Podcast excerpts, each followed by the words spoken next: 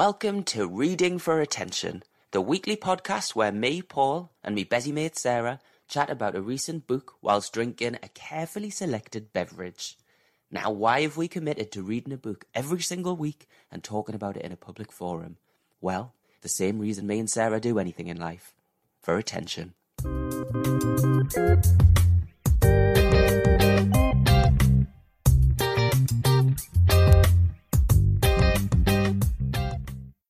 Sarah, I've missed you. I have missed you. I Oh. can't believe the difference in how we look. Oh, Do you are glowing, almost mahogany. and I am a ghost. The weather, my God. I know it's boring to talk about the weather, but It's also very London centric because we've not all had this heat wave. well, I know exactly, but trying to emulate that Scottish. I was at Queen's on Friday. Oh, when you got your gammy eye. Exactly, and I got the gammy eye partly because I've got extreme hay fever, as everyone else seems to at this time as well. And then worst. the sunlight seemed to be having quite a large effect on it. So it was just weeping all day. And my Oh. friend Nick had got this the tickets um through work and I didn't want to like like my eyes falling out. But and, and it was fine. I could still see out of one eye. But then the next day it was proper infected. I went to the pharmacist and she was like, Oh Come back. so Isn't it? Fr- I feel like that happens with every event that really means something to you specifically, like something that you're really excited about. There'll just be one thing, like one bodily function that just, Mm-hmm. like just one thing that happens, and it really can ruin your day. Yeah. I mean, it's usually bowel related, but this Oh, time yeah. it was eye related. It was ophthalmology related. Um, but had a fantastic day. It, it was 34 degrees at one point, sitting in, in the burning sun. And what I did for one of the first times in my life is usually when it says you can't bring alcohol, I'm too scared to bring it in in case someone, I don't know, they have a. Pinot Grigio sniffing dog and then I get arrested and take frog marched off the property. Anyway, I thought it's a posh event. They're not going to fucking strip search people. So I brought in my Chilly's bottle of water filled with wine, stayed Oh my God. beautifully cool all day long. And Paul, what a hack! I know it was fantastic. So, but then because I wasn't aware of how much I was drinking, I couldn't tell if I was supposed to be drunk until it hit me all at once. Yes. Uh, but it hit me at a, a great time. I wasn't needing wheeze. I don't know why, probably because it was so hot. I've just Yeah, thought of that. body now. was just like. Yeah, so that was really wonderful, apart from the eye. But the eye seems to be back to normal. Still a lot of itchiness, but oh god. And then the Um, pharmacist said, I will give you these really special drops, but they need to be in the fridge. And we we're going to Newcastle, so I couldn't even buy them. Anyway, boring story. I need to just go back to the Chilly's bottle wine hack. Okay. How many mils are in a Chilly's bottle? Mine's five hundred, so it's two two big glasses. So if you took two in, you've got a litre of wine cold for the day. Uh-huh. And Fuck. mine's not actually a Chilly's bottle, it's the one that I got from San Francisco Airport, but it's the same kind of thing. It says San Francisco collection on it. cold. Yeah, but not only that, right? My, so my problem with that is now my water bottle stinks of wine. Yeah, I So don't know I've how you meant been- to clean them. so I've been desperately trying to clean it. It's getting better. And then yesterday morning, I put boiling water in it with fairy liquid. So that was Mhm. at, I left the house at half seven. I got back at about 9 p.m. Where do I work? The city? No, I had an event after work and then I went to the pub after that. And I thought, oh, it can't still be hot. So I poured it and my hand was there. Fucking hell! It was still like a million degrees. How That is- clever. That is their whole USP. They stay cold or hot, whatever you need. Is it cold for 24 hours, hot for 12 or something like yeah, that? Yeah, something like that. I just didn't believe it, and it was still steaming. I could Yeah. honestly the the things that humans have been able to do. I know. I can't believe it. It's wild, but then you think about it as as us being just animals on the earth Mm, because I get like because I feel like we live in the future mm. and technology is so advanced that we're Oh, yeah. we're completely different. It's like we are aliens on this planet. We're Yeah. not natural grown creatures. Yeah, you But stand then- next to like a cow and you're like, Yeah, oh, you're like, well- we are not from the same time. yeah, that you are you are an animal and I am an extraterrestrial being that was made in a laboratory. But then but then um we're fucking allergic to stuff. There's nothing more humbling than the hay fever. Like Oh. I can't sit outside for more than 20 minutes without just becoming a shambles of a person and it's it's it's just so embarrassing. I'm like, oh, I really am just an animal at the end of the Yeah. day. Is like, Is it War of the Worlds where that is the whole the whole premise is that they have these huge big machines that come from space and they're killing everyone and they have no idea what they're supposed to do and in the end they die because they catch the cold or they catch a flu. And they're like, oh, they can't even do that. Oh my god, I know hay fever. And then you've, I'm spraying things on my closed eyes. I'm dropping things into my open eyes. I'm wiping my face with hay fever wipes that just Yeah. look suspiciously like baby wipes. I'm taking a tablet. I've got an ointment. And, like, Yep. I'm, I'm Smearing brushing. Vaseline around my nostrils. I'm brushing the back of my palate with a toothbrush. Like, what the fuck? And none of it works. By No. the way, No. Although, you know, um, one of my friends said to me the other day because we went on a walk and we got lost, and but then it was like we were stranded because surrounding us was just fields and fields of hay, and I was like, I can't walk through this field because I, it will ruin my life for the next forty eight hours if I do. Like, I was like, we need to get back to a concrete road asap. Um, and he was like, well, you know. Imagine if you were a caveman, you would, you know, you wouldn't even be able to take any antihistamines. Googled it. This is a new phenomenon. Humans being allergic to pollen, humans being allergic to just anything in general, like nuts or any kind of allergy. New thing. bloody hell, Why? New thing. Well, I don't know Because we're so we're just so and sensitive and pathetic now. Yeah, and he was like, imagine if a caveman was just transported to this time. Do you think he would die immediately, or do you think he'd just kill everyone and completely like dominate the immediate landscape? And I was like, yes, that one. That one, hundred percent. Um, and also, what I've been trying to Google, which I'd never Mhm. thought about before, is Mhm. why is the pollen so high this year? Yeah, why is it? Have it, have we figured it out? Well, well, I can't by googling it. Do the bees? What are the bees doing? Are the bees just- Oh, because they're all dying. They've not been able to harvest. But surely that would be less pollen. Wait, what? No, because they get the pollen and take it away and make it into All gorgeous medicine. maybe that is it. But Also, maybe it's because we've we've been wearing face masks. We've been filtering our pollen intake for the last few years. Because even in the depths of winter, there's got to be a bit of it drifting about.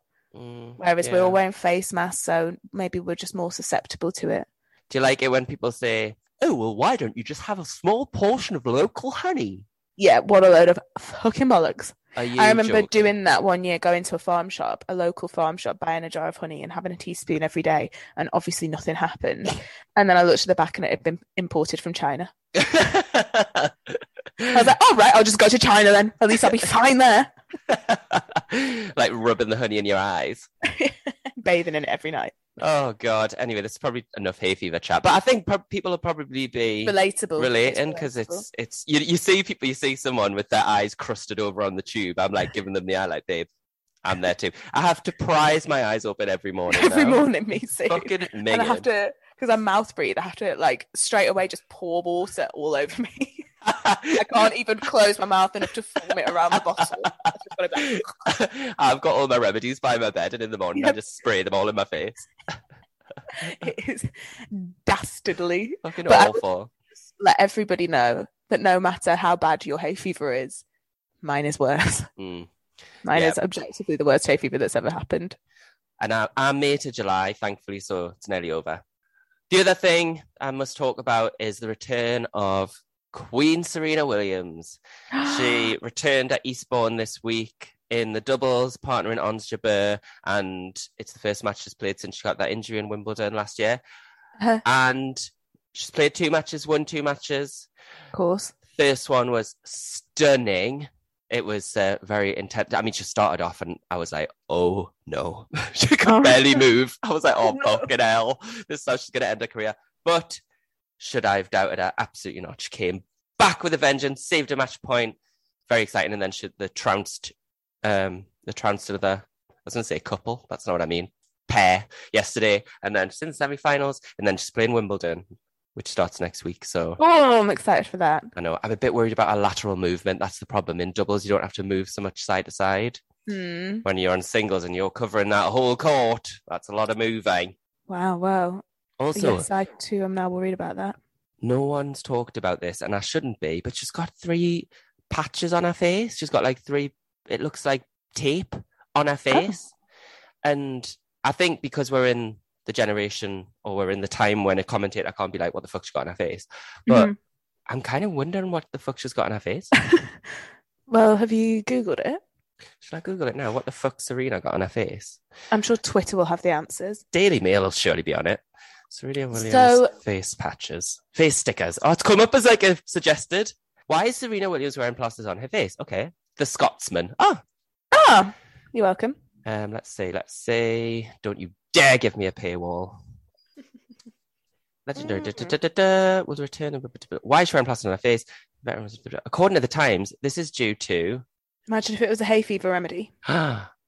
long-standing sinus problems she has. The Oh, fucking hell! Sounds The like tape is meant to relieve pressure and pain from the condition. Serena Williams previously spoke about this in 2007. I'm a sinus sufferer. Playing tennis or pretty much doing anything every day is not easy when you have sinuses. Babe, we all have sinuses. Is really hard when you have two arms and two legs. you feel a lot of pressure. I think she means like sinus problems. Uh, okay, fine. I'm glad I Googled that and I don't feel bad because I feel like that's fair enough. Well, I'm gonna I don't know what it was going to be. Although the woman on, you know, the scary cat woman on Bling, Bling Empire, she's got one on her face as well. So I wonder if that's the same thing. Oh, fuck, I'm going to get some. Yeah. Oh, me too. And I'm not going to mention what they are to anyone ever. Um, talking of passions Mhm. slash obsessions, I've just booked a ticket to go and see at the Edinburgh International Book Festival Jennifer Egan. Oh,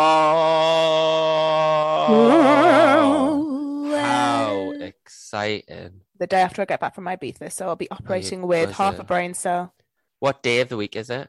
Thursday. Because I was saying I might come, I might take some annual leave and come. Yes, do, do, do, do, do, do. I'm going to ask her absolutely no questions because I get stressed when I have to speak in public. I'm the opposite. I'm desperate to ask questions, so I'll just ask a shit question for the sake of speaking in front of everyone. I'm such a prick. Just be like, you know, the candy house. Do you not think there should have been a mention of any kind of sweet in there? Or have you ever tried a dip daptini? Have you ever considered the fact that the Candy House is definitely a sequel? Fraternal twin my balls. Uh, right. Let's talk about this week's book. Is it my week? It's my week. yes. We need to get better at remembering that, or I do specifically.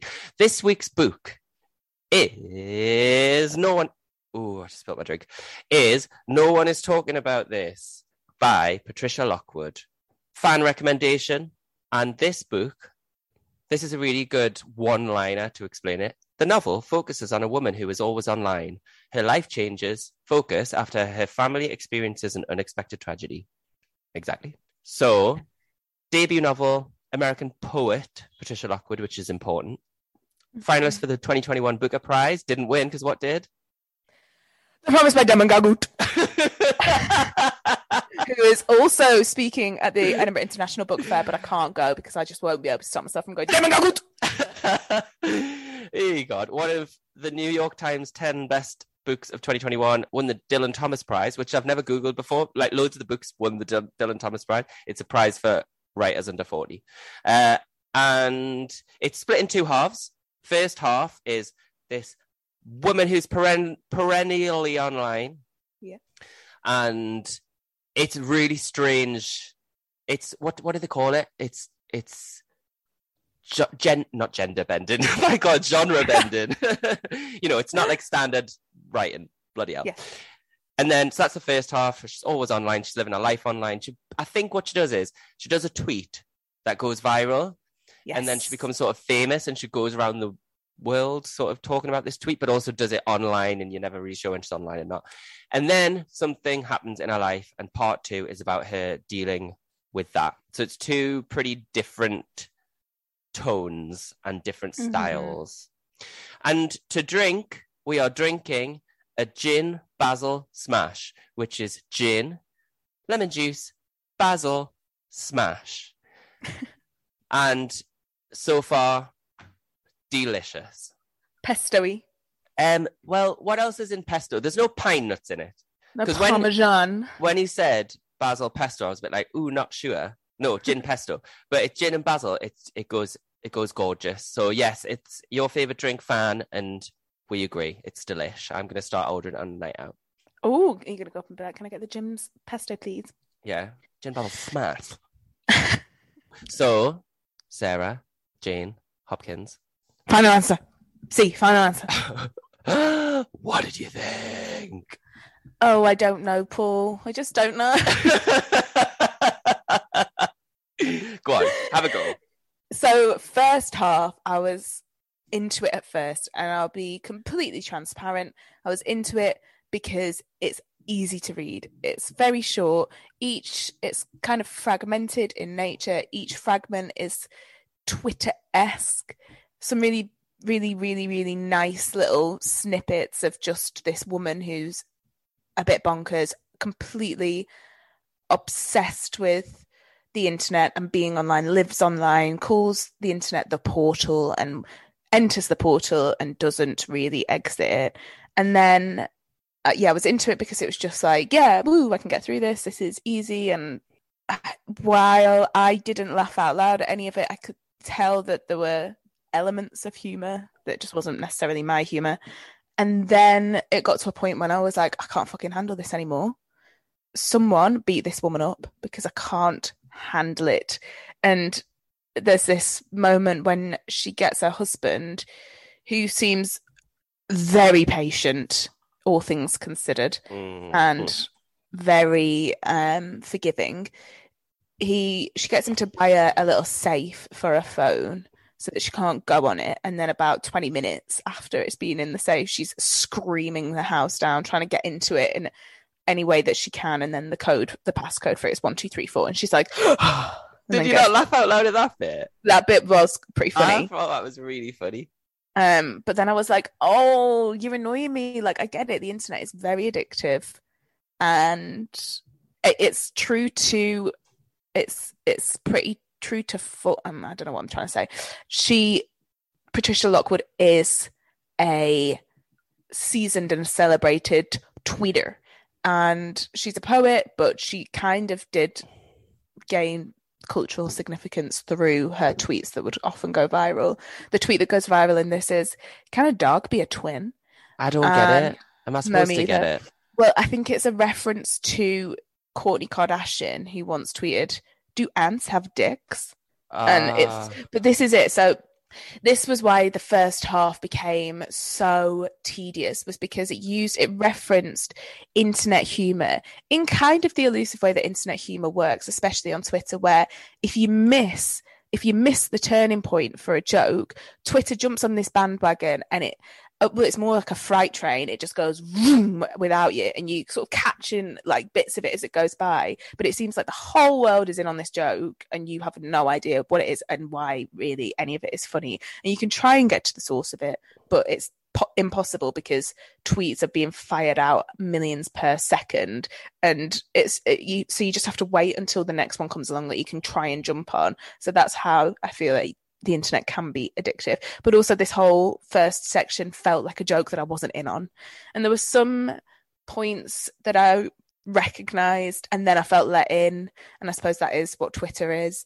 But for the most part, I was like, this isn't clever. I was like, you're not better than everybody because you're obsessed with the internet. But that is this, like, that's felt like the tone of it.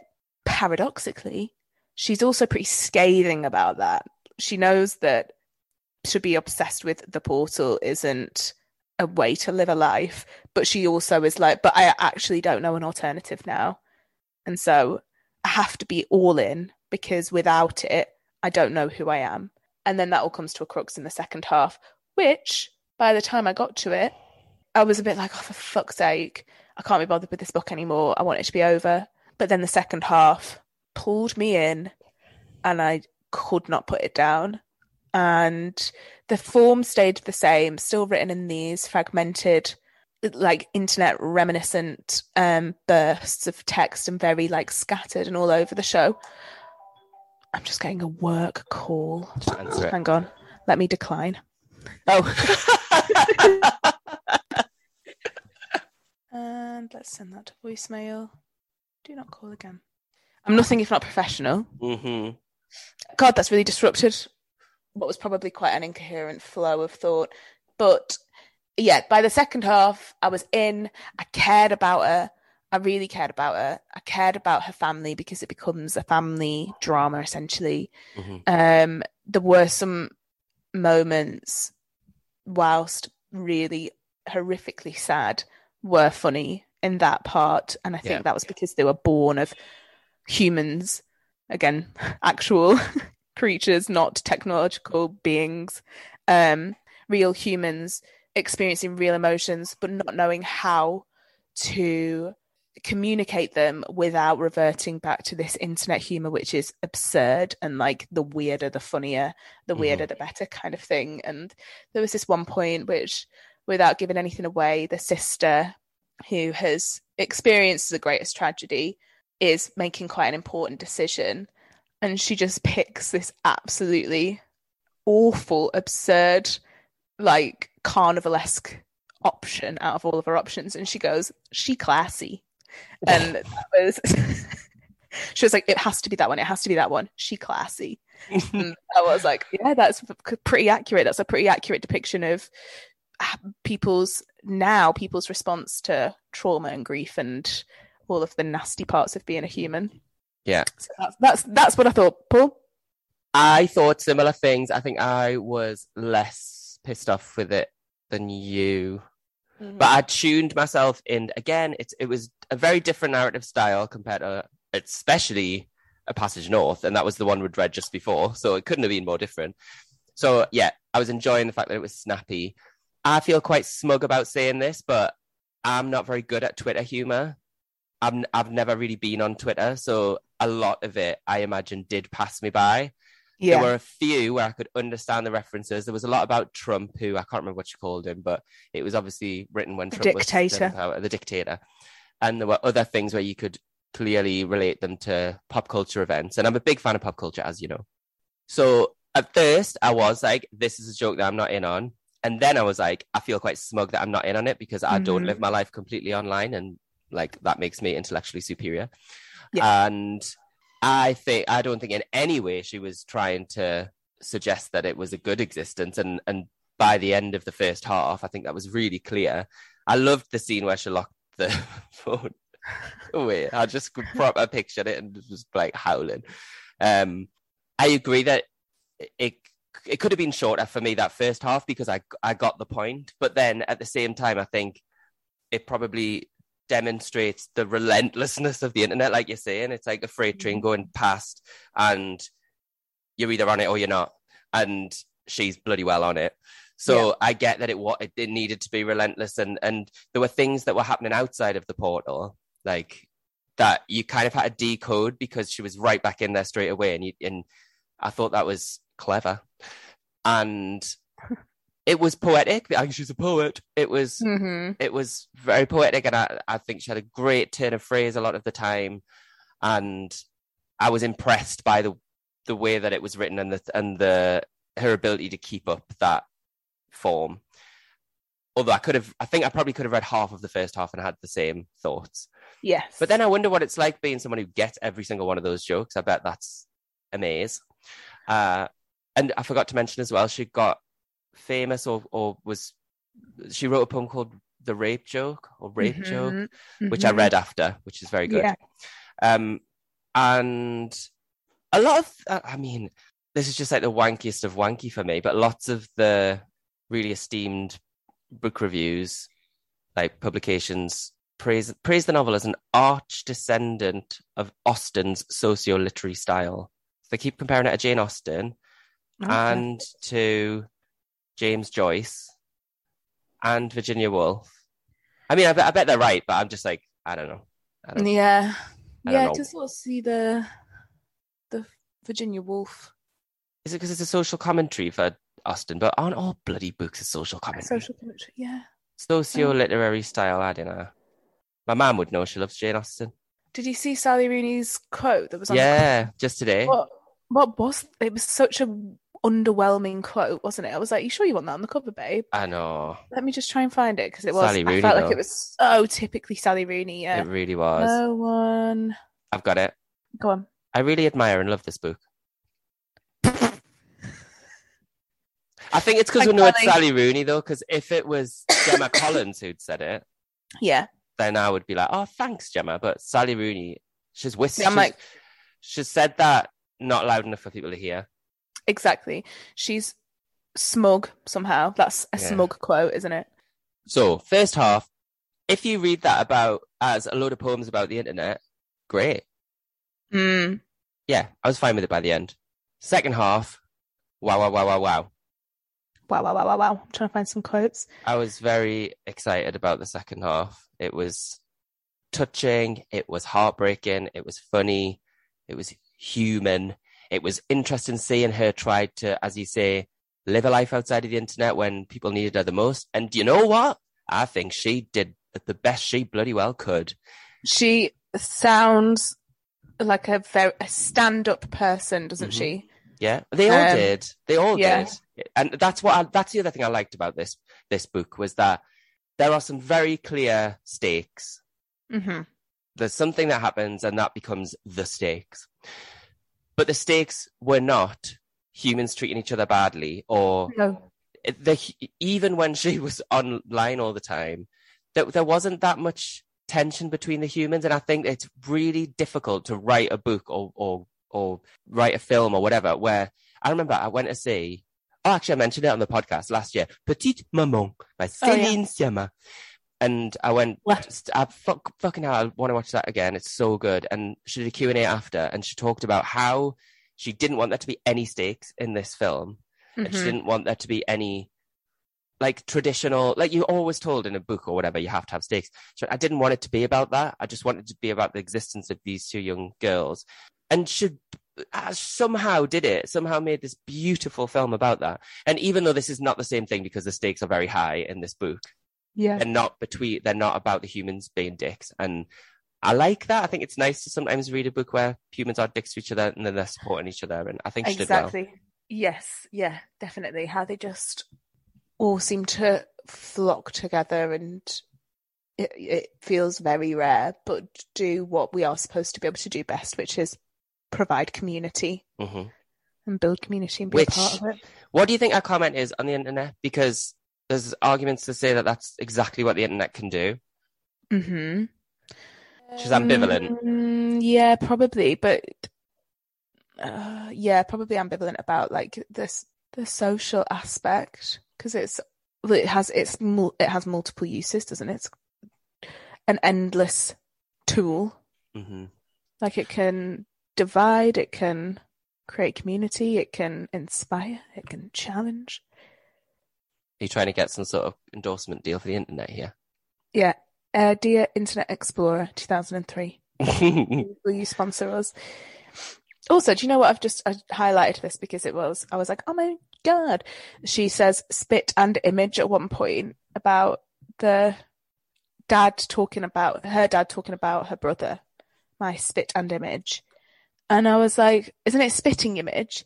And then I Googled it and the etymology is of spitting image is spit and image. And it's when somebody looks so similar to someone else, they could be made from the spit of them. Shit. I fucking love stuff like that. so hang on. Is that, you know, Spitting Image, the TV show, where they like lampoon all of the politicians? You have a Margaret, it's like puppets. Oh yeah, oh yeah, yeah, yeah. Is that, so do we say Spitting Image or is that a joke that it's called Spitting Image? Uh, no, we do we do say it, but it has it's derived from spit and image. So it's obviously, you know That's how So it's become part of the vocabulary because people would have said it so quickly, like spit an image, spitting image. Yeah, yeah, yeah. Oh yeah, love that, love that. Yeah, I was yeah, I was happy, happy, happy. happy. So have you got some quotes? Yeah, loads of some funny ones actually, which is annoying because I said that she wasn't funny. She is funny, but it just wasn't for me. The- Immediately after the spitting image one, there was she hoped the 24 hour online IQ test she had taken were wrong. They had to be. I was like, oh, relate. yeah, things like that. We've all Yeah. been there. There's something for everyone. Uh, da, da, da, da, da. What was this? Oh, this is all in the internet's bit, Yeah. part one. The chaos and dislocation were so great that people had stopped paying attention to celebrity dogs. No one knew how small they were, or what they were wearing, or if one had recently been revived by an IV after nearly smothering to death in a very hot purse. The recent era, when everyone pored over pictures of celebrities in velour tracksuits, picking up after their dogs with wads of the daily newspaper, came to seem a time of unimaginable luxury, of mindlessness that almost approached enlightenment, came to seem, when all was said and done, juicy. I was Very like, good. oh yeah, I miss those fucking days where Paris Hilton ran the world. This one really made me piss myself, and it's probably quite topical given all that's going on with the national rail strikes. Every time she passed the model train store, she clenched her fists and said, You did this. And it was true. It was true. Life as we knew it was coming to an end because 160 years ago or whatever, some old weirdo who was obsessed with trains had to invent trains because trains didn't exist yet. Choo choo, motherfucker. Are you happy now?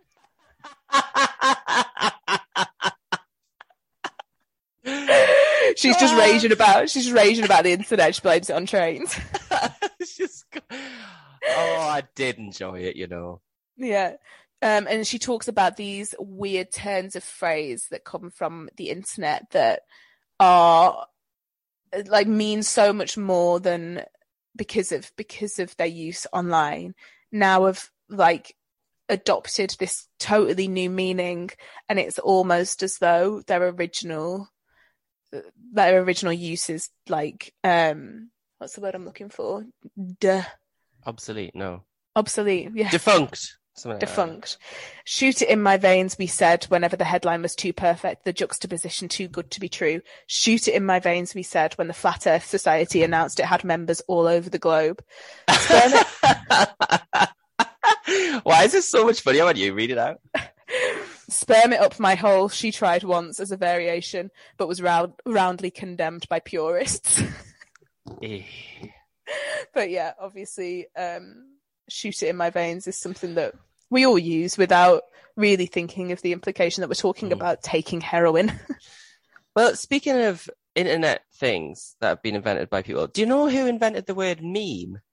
no, I don't. Richard Dawkins. As Sorry. in Richard Dawkins, the the famous. I mean, he says he's agnostic, but he's an evolutionary biologist, and he's like, really- and the word meme. He invented the term meme and developed meme theory. Um, although he's claimed the idea wasn't entirely novel, so he's not saying like he invented the whole thing. Um, and it's the this thing called memetics, and it's it's about Oh, like my mes- like mimesis of real life, no like M M M E M. not M I M. Hang on. Is a study of information and culture based on an anthology with a Darwinian ev- evolution. So it's like information and culture get like getting spread around, like, and that's how Oh. it survives through Darwinian evolution. Like, it's, it survives the more that people say it. So then an internet meme was used because of that. But now, obviously, when you think meme, you just think, but it's Richard fucking Dawkins who invented that. Wow. That mad? Sorry, Wow, carry wow, on. wow, wow, wow, wow. I can't remember what I was saying. I was just reading some funny quotes and then some really beautiful, like, yeah, when you said earlier that she had some quite um beautiful turns of phrase, hmm really unique. And I think obviously there's a lot of literature on grief um and about grief, but she just had these quite, well, ob- obviously poetic, but new ways of of describing that kind of pain and loss. And I won't give it away, but this was a quote that I thought was just a perfect way of of all of the weird things that enter your mind when you are grieving, and like how it does feel like you have a, a, million different thoughts about a million different things all at once, and some of them can seem quite mundane, and then others can feel quite profound, but also that they've had been had a million times before. This was one of her takes on it. So I won't say what it's about, but I'll say the things she wanted to know seemed small, so small. How it felt to go to a grocery store on vacation, to wake up at 3 a.m. and run your whole life through your fingertips. First library card, new lipstick, a toe going numb for two months because you wore borrowed shoes to a friend's wedding. Thursday, October. She's like the wind in a dentist's office. Driver's license picture where you look like a killer. Getting your bathing suit back on after you go to the bathroom. Touching a symbol for sound and then touching it again for silence playing house in the refrigerator box, letting a match burn down to the fingerprints, one hand in the Scrabble bag, and then I, I, I, O, U, E, A. Eyes racing to the end of Villette, skip the parts about the cretin sweetheart. Hamburger wrappers on a road trip, the twist of a heavy red apple in an orchard, word on the tip of the tongue, the portal, but just for a minute.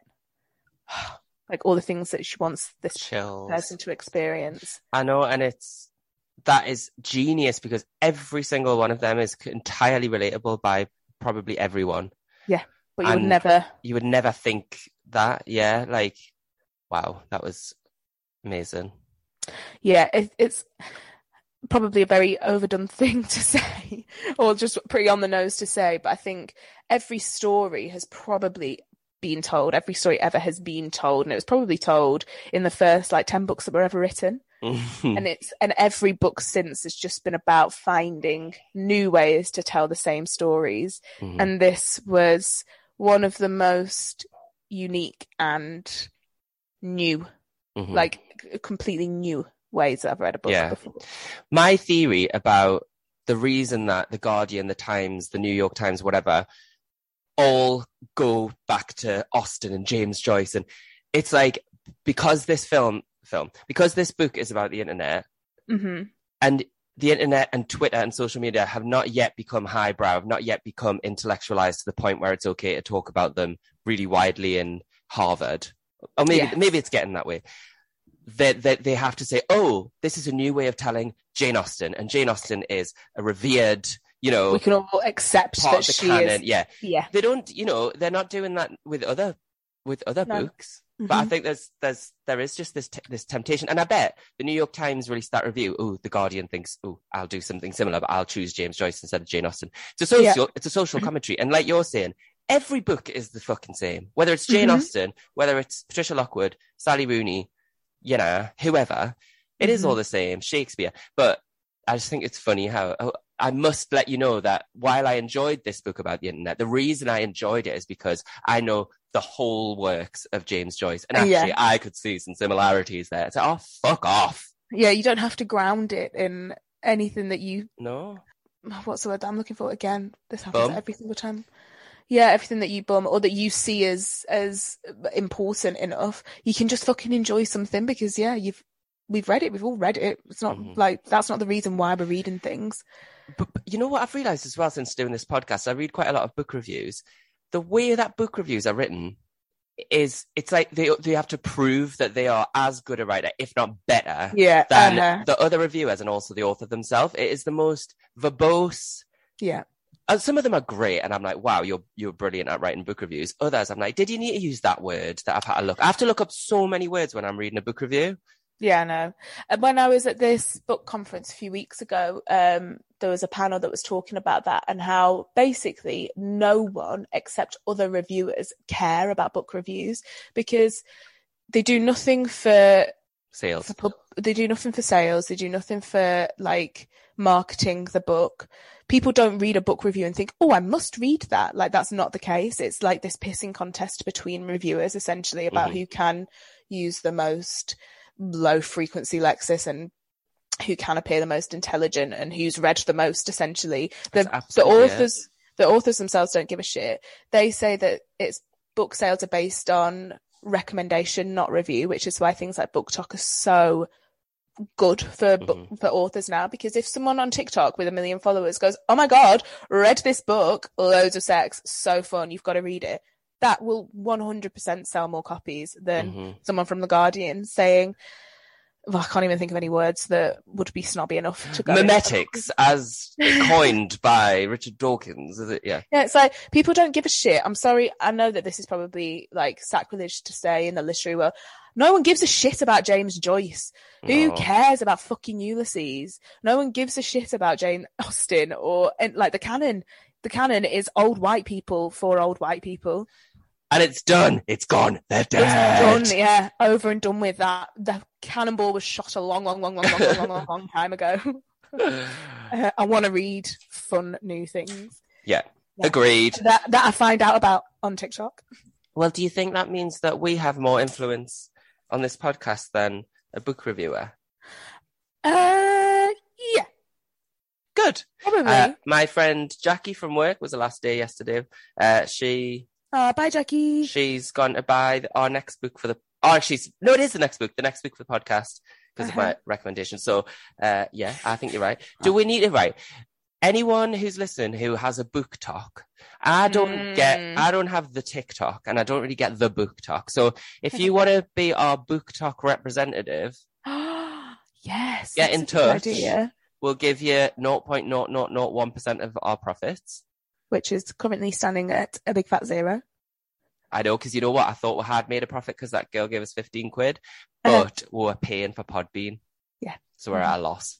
But now Quite Acast is loss free. if you think I about know. it. Jesus, let's not think about it too hard. Right, we're going to end this section on a review on Amazon of this book, okay? It's co- it's by Driana, Driana, and it's one star, capital letters, warning. I taught English literature at a college of London University for many years. Good for you, fucking Dina. I read Proust and Henry James for pleasure. What do you want, a fucking medal? I know you didn't, you liar. I know, no one reads that for pleasure. I found the first half of this unreadable. I stopped reading over halfway through when I realized my eyes were connecting with the words, but my brain really wasn't. She was hungover. It was set as a book for my book club of a dozen or so people. No one says dozen. Seven dropped out for that particular meeting, saying they hadn't finished it and or had nothing to contribute. Of the five who turned up, the only person who had finished it was the one who set it as her choice. Well, that was rude. If someone sets a book at a book club, you fucking read it. That is so rude. She assured us that the second half is much better. Yes, I agree. And harrowing, but readable. Just saying. Dot, dot, dot. 16 people found this helpful. You're joking? Of bollocks. Anyway, Patricia, we love you, Trishy. Loved Mhm. your poem. Rape Joke is available if you just Google it, so everyone should read it. And yeah, love Very ya. good poem. You're just like Proust. You're just, is it Proust or Proust? It's Proust. You're Proust. just like Henry James, Patricia Lockwood, James Austen Proust. Love you.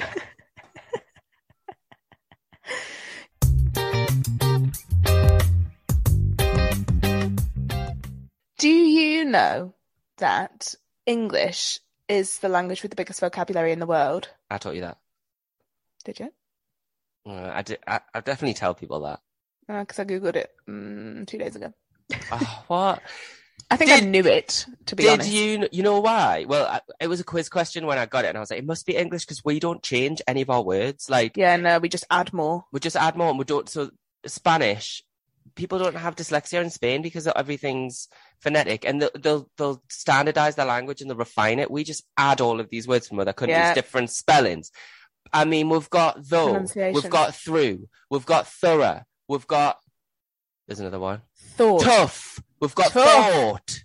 My God, what's this fucking ode? And none Now. of them, what it should be, if anything, is oh. Yeah. Oh. How are you meant to le- learn English? And you know what? People do. People do it. That- That's the thing. I thought to myself the other day after watching two seasons back to back of a 10 episode per season program um, in Spanish. So, obviously, with subtitles. At the end of it, I remember thinking, I think I'm fluent in Spanish because quite a lot of these words are being repeated. And then I turned the subtitles off just to test myself. Not quite fluent. Um, not quite grasped the basics yet. But I think by the end of season three, I'll have it. And I was like, why is that? And why isn't it that easy for any other language? And then I Googled it and I was like, oh, it is. It's just us that are the dickheads. Um, Mhm. so I'm thinking of learning Spanish and that'll be useful yes, that's a good idea. because I want to other- be able to watch a program without subtitles and just, oh, tell everyone about it. So anyway, yeah, there you go. I think we've got like quadruple the amount of words in the vocab than the next highest vocabulary language. Ridiculous. We should, you know how we add words to the dictionary every year? We should be Yes. culling them. We should be. Right, we should let's- do a mass poll every year. How many of you? How many of you have used the word "hoomst" this year? and then by poll, we get rid. Right. Ron, No longer say it. Thank you. Right, we're gonna alternate. You say a word that you think needs to go. I'll say a word that I think needs to go. Okay. Um, I think the word alcoholic needs to go. yeah, they're not a thing anymore. I like it when it's weaponized. Um, mine's gonna be. It's hard, isn't it? It really is because I like all the words. Hang on. Toilet. Bushel, bushel.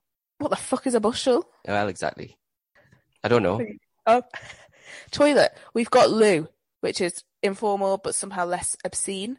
hmm We've got bog, which is funny. Crapper. Crapper, which again, funny in the right usage. Toilet. I've not got time to spend two syllables when I'm probably in a rush. Um, right, I'm gonna go on a w- random word generator. I'm gonna generate Okay. random words. You tell me if you think this should exist or not. And I'll also tell you what they mean. Okay. My mum said that I pronounced a word wrong again in a podcast the other week. And Well, I'd just s- like to say the reason why I pronounce words wrong is because I read them first. Okay? Okay, mum? And English is hard. I think she said I said revered wrong. How do you say revered? Revered. But you also said a freight train earlier. What's that? Freight. F R E I G H T. Yeah. Okay. Fright. Freet. Yours is better though. Oh, there's one. Empirical. Empirical. Empirical knowledge. hmm Or is it to do with numbers? No, that's Uh, numerical. I think em- empirical evidence is evidence that you've gathered. Let's say you actually gathered tangible evidence. Empirical evidence. Let's see if I'm right. What are you going to be? I like empirical. Let's keep it. I'm not confident enough to use it in a sentence yet, but after this, I might be. Empirical evidence for a proposition is evidence, i.e., what supports or counters this proposition that is con- constituted or by or accessible to sense, experience, or experimental procedure. Yeah, so it's like it's tangible evidence or evidence that you can test Okay. rather than. Well, I I, feel what like the we need. I feel be. like we need that. Okay, right. Next one. Prosper. I like prosper. Do you? Yeah. Okay. Nationalism. Yeah, let's get rid of that. Okay. For My? I think we should get rid of my. M-Y my. What? The M- word. M-Y, M-Y. M-Y. Let's just get rid of that. yeah. Should we say, refer to ourselves in third person? Sarah's. Mm. Yeah, exactly. We don't need that many persons. For fuck's sake. Yeah, There's so many tenses. And also, mm-hmm. we don't teach them in English, so you never know which one's bloody which. so yeah, we'll just change that. As of now, we'll just say poles. Yep. Right, one more. Monk. Monk. It's in Yeah. M-O-N-K. Uh-huh. Yeah, well, you need them because they make Buckfast. I think you should only able to use the word monk if you're referring to an old man's Monkfish. hair when it goes at the top. Yeah. That's monk hair. And Agreed. every other usage, gone. Gone. Or when somebody sips Buckfast and they say, who's made this delicious tonic wine? And you say, monks. Yes, exactly. Or Right. right. didn't Housewife just came up. We're keeping that one. Can you imagine if they got rid of the word housewife, my life would be over? Ah! Right, Sarah. What's next week's book? What's next week's drunk? Okay. Oh, fuck, I've not thought of a drink. Scheiße. Okay, next week's book is the really catchy Drive Your Plow Plow Plow Over the Bones, Bones, Bones of the Dead, Dead, Dead.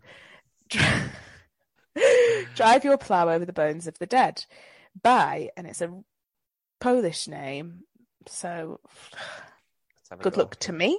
Olga Toka Tokaszuk. Tokarczuk. Tokaszuk. Olga. Tokarczuk. That would be my guess. Olga Tokaszuk. I've never Googled her. I've just Googled her. She looks mint. Oh, okay, good. Um, and it's actually not. It's the first one that we're reading that isn't a new release. It was released in 2009, translated in 2018 into English by Antonia Lloyd Jones, Show off. and yeah, we get it. Um, I mean, it's a very, very beautiful book. The cover is, I'd say, in a an, an Yves Klein blue. oh. And um, if you wanted to read a book in public for attention, this would be the fucking one. oh my god, I'm getting so many side glances. I love it. Oh yes. Okay, I'll read the blurb. oh shit, there's another obviously Polish name. I'm not going to be able to pronounce. In a remote Polish village, Janina Duszejko, an eccentric woman in her 60s, recounts the events surrounding the disappearance of her two dogs. She is reclusive, preferring the company of animals to people. She's unconventional, believing in the stars, and she is fond of the poetry of William Blake, from whose work the title of the book is taken. Oh, didn't know that. When members of a local hunting club are found and murdered, Jusheko becomes involved in the investigation. By no means a conventional crime story, this existential thriller by the Nobel Prize in Literature laureate offers thought-provoking ideas on our perceptions of madness, injustice, or injustice against marginalized people, animal rights, the hypocrisy of traditional religion, belief in predestination. Did I pronounce that right? Yeah. And caused a genuine political uproar in Poland. Whoa. Can I just say one thing before I forget? And sorry, people aren't going to like this, and I might have said it on the podcast before. When people say they prefer animals to humans, I just want to push them down. Do people say that? Yeah, people Push are like, oh down. God, I much prefer animals to humans. Yeah, that's well, you've obviously got shit chat then.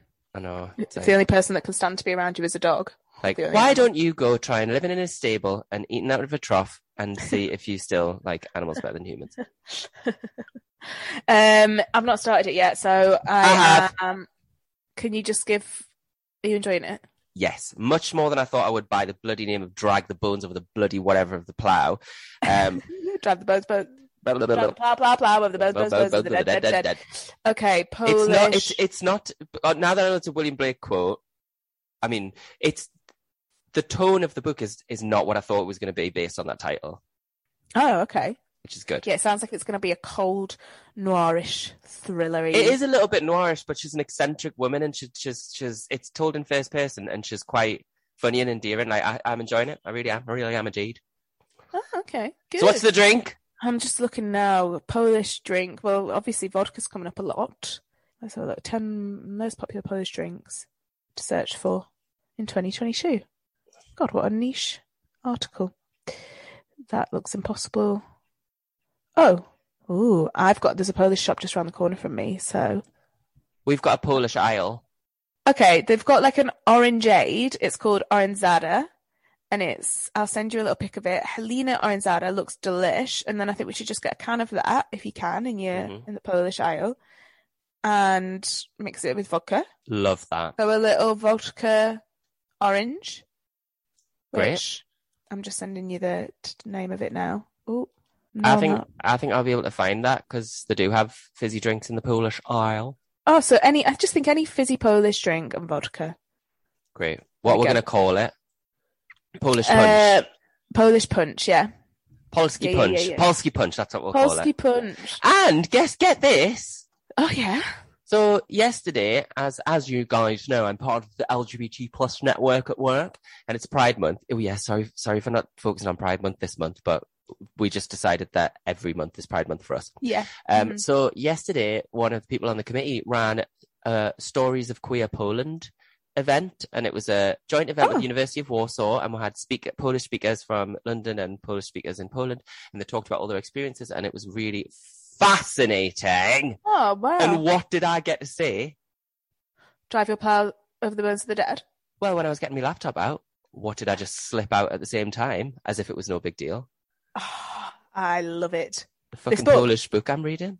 Yeah, I was like, oh, I'm just, oh, oh, I've just never really thought, but I'm, I'm reading a Polish book at the minute. Yeah, actually, I'm quite a big fan of the older uh, Polish literature. Yeah. Yeah, oh, it was great, great for me. God, that is powerful. Yeah, I'm going to spend all weekend reading this in a park, come rain or shine, because I need. It's just beautiful. It's really good and it's it's easy read and yeah, because I've I don't think I've ever read a Nobel Prize before, and I was like, oh god, here we go, and it's accessible. I'm quite intrigued to know why it won the, like what they say about the Nobel Prize win. I Did mean, I- this win it, or did was it not just the person? what does that mean? Because you don't. I don't think you win it for a specific book. I think you win it for your contribution to literature. Because you have Oh, Kazuo Ishiguro is a Nobel Prize winner in literature. oh, I didn't know that. I think that's the case. I don't think you win it for a specific book. Oh, well. Or maybe you do. Maybe you do. Fair enough. It just says Nobel Prize in Literature. You might be right.